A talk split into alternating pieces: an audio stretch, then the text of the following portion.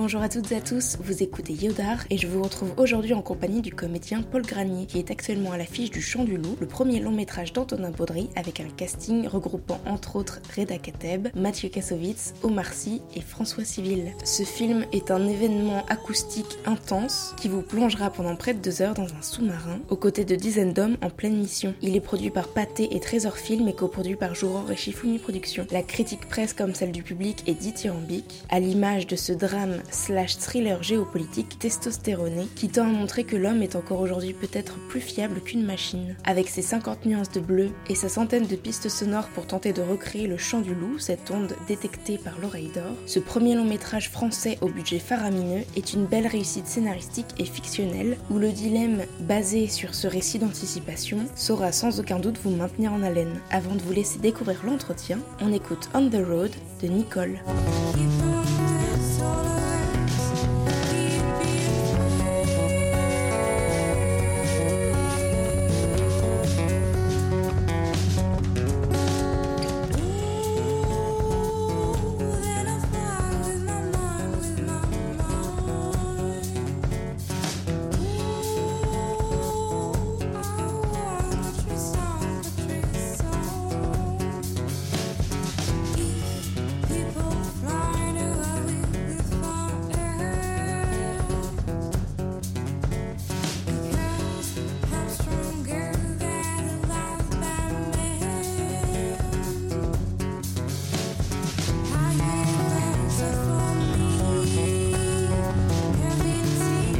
feeling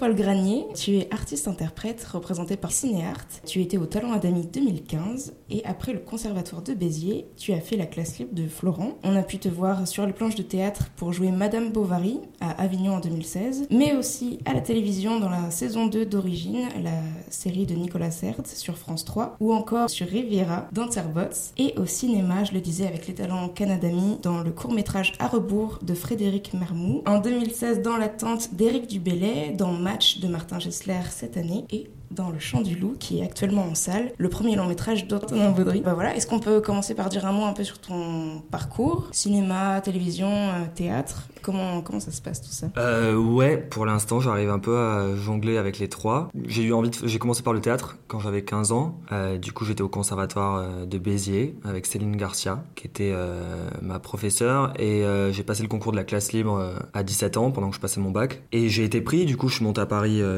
pour, pour faire la classe libre. Et j'ai trouvé un agent et j'ai commencé à tourner. Et là, bah, depuis, j'ai fait pas mal de téléfilms, de films, de pièces. Et Le Chant du Loup, c'est arrivé, euh, c'était en décembre, waouh, 2000.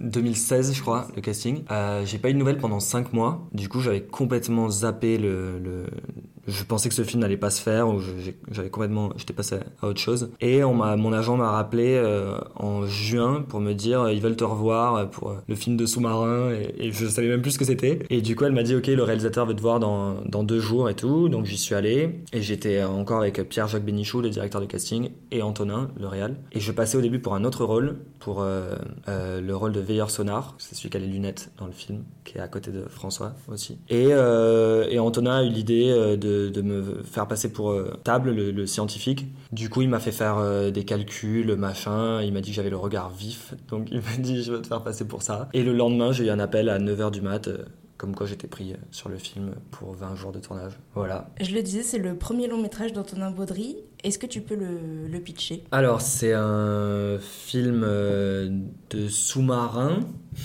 C'est un film d'hommes beaucoup. C'est, bah, en fait, pour moi, le plus important, c'est de découvrir le milieu des, sous-mariniers. Je crois qu'on n'a pas vraiment accès euh, dans la vie à ce, métier-là, à part si on est acteur ou sous-marinier. C'est vrai que c'est un métier assez secret. Et pour moi, c'est vraiment un film sur la dissuasion nucléaire et sur euh, ses impacts. Tu joues donc euh, un opérateur table SNA. Ça t'a pas fait peur en découvrant le scénario de voir que c'était un langage scientifique, etc., qui était peut-être à 10 000 milieu de, de ce que tu connais, enfin de ce que tu as l'habitude de, dire comme texte Si, c'était assez marrant le, casting déjà. J'ai essayé d'être hyper euh, concentré, d'être hyper sérieux sur mon truc, mais je comprenais rien à ce que je disais. Euh, et pour le coup, après, heureusement, on a eu, un, on a eu pendant deux semaines euh, une sorte de stage avec tous les autres acteurs et, et les sous-mariniers. Et là, on a pu apprendre ce qu'on disait en fait, apprendre les, les termes techniques et, et, et mieux comprendre et, pouvoir jouer les situations en étant un minimum crédible. Du coup, euh, ça m'a fait peur au début. Je me disais, ok, je, je, sais pas sur quoi je m'embarque et peut-être que je vais raconter n'importe quoi. Et en fait, euh, après, c'était assez clair. Et à la fin, ouais, je pense que je comprenais euh, la plupart des trucs que je disais dans le film. Et par rapport à la gestuelle, parce que c'est pareil, ta tâche, c'est quand même d'être avec une sorte de compas et de faire des calculs le plus rapidement possible. Comment tu t'es emparé de, de, ces gestes? Tu as commencé par regarder euh, peut-être un spécialiste ou je sais pas? Ouais, au niveau des. C'est intéressant parce qu'au niveau des corps, pour le coup, il y a eu pas mal de travail. On a eu une chorégraphe qui nous a fait taffer pendant une semaine sur. En fait, vu c'est tout petit dans un sous-marin, il y a en gros un mètre carré par personne et les gens se touchent tout le temps, mais on peut pas parler pour pas parasiter euh, les, informations importantes. Du coup, les gens se, touchent l'épaule ou machin. Et ça, on a eu un vrai travail dans le noir, en fermant les yeux, de pouvoir se déplacer, sentir les gens. Et après, au niveau de mon poste en particulier, j'ai ouais, j'ai appris avec quelqu'un et je t'avoue qu'il y a pas mal d'impro et de. enfin, je fais beaucoup de n'importe quoi, mais avec beaucoup de sérieux et avec euh, en y mettant toute la conviction possible. Du coup, euh, il y a un peu des deux. Il y a des, des, choses que je fais vraiment et des choses où, quand il y a le rush ou quoi, je faisais plein de traits, plein de traits pour créer aussi, pour qu'à l'image ça crée du jeu et, et on s'en fout au final du, du réalisme au cinéma. C'est intéressant euh, que tu parles de l'espace parce qu'on est quand même euh, confiné uniquement avec des hommes. C'est un microcosme d'hommes avec un casting quand même 5 étoiles. Est-ce qu'on peut en parler? Comment tu as réussi à t'intégrer à cette, à cette équipe? Alors, ouais, il y a, y a, beaucoup d'hommes dans le film, à part Paula Birk, mais qui est en dehors du sous-marin. Euh, comment j'ai pu m'intégrer? Waouh, ça a été euh, très facile. Non, ça, on a très très vite créé un, groupe parce que on était obligé en fait pour euh, pour que ça joue et on est obligé d'avoir chacun balance sa réplique au bon moment. Donc il fallait créer cette ambiance là. Et vu qu'on a eu deux semaines de prépa, bah déjà ça crée des liens. On bouffe au resto tous les jours, on discute, on parle du film, on parle de nos vies, on apprend à se connaître en fait. Donc au bout d'un moment, ça devient un peu tes potes aussi et, et, c'était très facile même si c'était des grosses restas et c'était hyper, euh, c'était hyper simple. Ça s'est passé très très simplement et que ce soit euh, Reda ou, Omar, euh, Enfin, c'était vraiment génial de, de, bosser avec ces gens-là et François aussi, bien sûr. Donc euh, non, c'était un grand grand plaisir. J'étais assez impressionné au début et en fait très très vite ça ça passe sur autre chose et sur le travail et sur juste euh, voilà, c'est des gens normaux qui font ce métier-là aussi euh, comme moi et qui le font plus parce qu'ils sont plus connus, mais mais ça reste des gens qui, qui, sont acteurs et ouais qui font le même truc que moi. Le film se déroule donc en partie dans un sous-marin, mais tu n'as pas tourné véritablement dans un sous-marin, en tout cas pas tout le temps. Tu disais tout à l'heure en, off que c'était reconstitué dans un studio est-ce que pour toi ça a changé des choses, ça, ou, pas? Non, pas trop. Je pense que quand on est acteur, on est habitué à créer avec, euh, avec l'environnement qu'on a autour et avec le faux et à, devoir jouer des scènes des fois avec 8-10 euh, personnes autour qui prennent le son, qui prennent l'image. Du coup, on est habitué à avoir euh, pas le, le, réel espace de jeu et on a tourné dans, le, dans un sous-marin Mais on a beaucoup tourné ouais, en studio où c'était du faux pour pouvoir passer les caméras, vu que c'est hyper étroit dans un vrai sous-marin. Et non, j'ai bien aimé ça, justement. Le fait qu'on soit dans cette petite boîte en bois tous les jours à se retrouver, c'était c'était assez cool et c'était évidemment beaucoup plus pratique pour, pour la technique, c'était obligatoire. Des questions peut-être un peu plus techniques, c'est quand même un film avec un budget faramineux. On l'a dit, un casting 5 étoiles. Est-ce que, en termes de prise, comment ça, ça fonctionnait? Est-ce que vous aviez le temps quand même pour, euh, pour tourner ou tout était toujours dans le rush Pas du tout. On avait vraiment le temps. Euh, en tout cas, Antonin prenait le temps et imposait son temps. Et c'était ça qui était génial. C'est qu'il y avait euh, Alain Attal, il y avait les producteurs qui étaient sur le, sur le tournage. Mais il lui faisait tellement confiance que du coup, il faisait ce qu'il voulait. Et il disait, tant qu'il l'avait pas, on refaisait. Il y a des, je pense qu'il y a des scènes dans le film qu'on a fait sur toute une journée en fait. Où on a fait peut-être 20 fois avec, avec des axes un peu différents. Mais, mais tant qu'il n'avait pas vraiment l'énergie, la tension euh, qu'il voulait, on reprenait quoi. Et, c'était assez, euh, assez génial de, pouvoir bosser comme ça, de pouvoir faire à l'infini euh, des prises. Et, on savait quand, quand il l'avait, on sentait que c'était bon. Et, c'était assez réjouissant aussi d'avoir la validation comme ça de, de la prise, de la tension et tout ça. Et en termes d'indication de jeu, est-ce que tu en avais beaucoup sur le tournage ou c'était surtout pendant la préparation en, amont? Je dirais que c'était assez technique. Les, les indications, c'était soit sur notre poste ou sur euh, l'activité. Euh, il y avait des sous-mariniers même sur le tournage qui nous aidaient aussi euh, à être le plus crédible possible. Et sinon, Antonin, c'était c'était des curseurs, de curseurs de tension, curseurs de stress, curseurs de ok, tu vas peut-être crever, donc là il, faut vraiment qu'on ressente ça. Et du coup, ça se jouait vraiment dans le corps. Donc là aussi, la chorégraphe nous aidait quand on avait des scènes où on devait, bon, à un moment il y a des explosions, des trucs comme ça, ou quand on doit tomber. Tous ces trucs-là, en fait, il se passe rien dans le dans le sous-marin. C'est juste 1, 2, 3, pam et nous on est obligé on joue le truc. Et, ça c'était euh, c'était chouette d'avoir ouais, la chorégraphe pour nous aider à jouer ces situations là qui sont assez improbables. Et Antonin ouais non c'était ça c'était vraiment euh, non il dirige hyper bien il, a, il, aime les acteurs, ça se sent, il aime les filmer et, c'est un super directeur d'acteurs. J'ai une question euh, peut-être un peu bête, mais le son fait partie intégrante du film parce que ça s'appelle Le Chant du Loup à cause d'une certaine euh, onde. Est-ce que sur le plateau, il y avait un, son qui était diffusé pour euh, plus de réalisme ou peut-être pour vous mettre plus dedans ou pas du tout? Ouais, je me rappelle que sur certaines prises, on avait le son avant, pendant les répètes, et après, évidemment, dès que ça tournait, on l'avait plus pour, euh, pour des histoires de prise de son. Mais, euh, mais si, ouais, des fois, ils nous mettaient les sons avant. Même au tout début, il y a un truc où on, doit, on est censé danser sur de la musique. Il y a des mecs qui sont à la cafette et qui écoutent des films de cul, machin. Donc, tous ces trucs-là, ils nous mettaient les sons en amont et après, on les imaginait. Un peu comme pour euh, tout, pour les explosions ou quoi, des fois, ils nous faisaient des, vrais sons et après, on avait le, bah, le, on recrée quoi nous dans nos têtes avec le vide. On peut peut-être parler de tes euh, projets en cours ou futurs ou c'est peut-être euh, trop tôt, je ne sais pas. Ouais, si on peut. je t'en prie alors. J'ai tourné un film en janvier de euh, Julie Granier qui n'a aucun rapport avec, avec moi. Et c'était son, son court métrage et elle, elle, va faire un long métrage tiré du cours. Là, je tourne pour la Fémis en ce moment, pour Olivier Calotti. Et je fais un film la semaine prochaine avec Catherine Fro de Klaus Drexel. Super, bah merci beaucoup. Merci.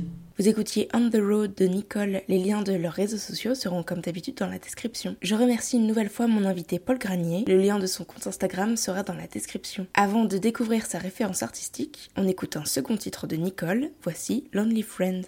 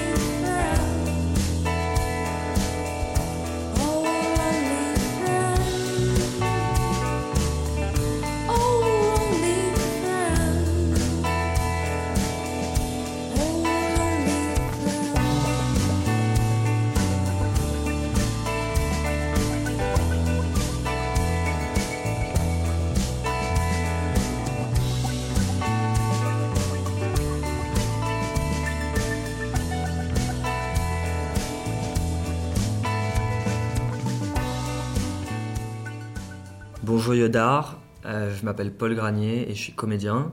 Et je vous conseille Les Idoles de Christophe Honoré. Parce que c'est une pièce incroyable qui se jouait à l'Odéon. Et, et c'est juste euh, magnifique. C'était Lonely Friend de Nicole. Yodar, c'est fini pour aujourd'hui. Je vous retrouve dimanche prochain à 18h pour un nouveau podcast. Très belle semaine.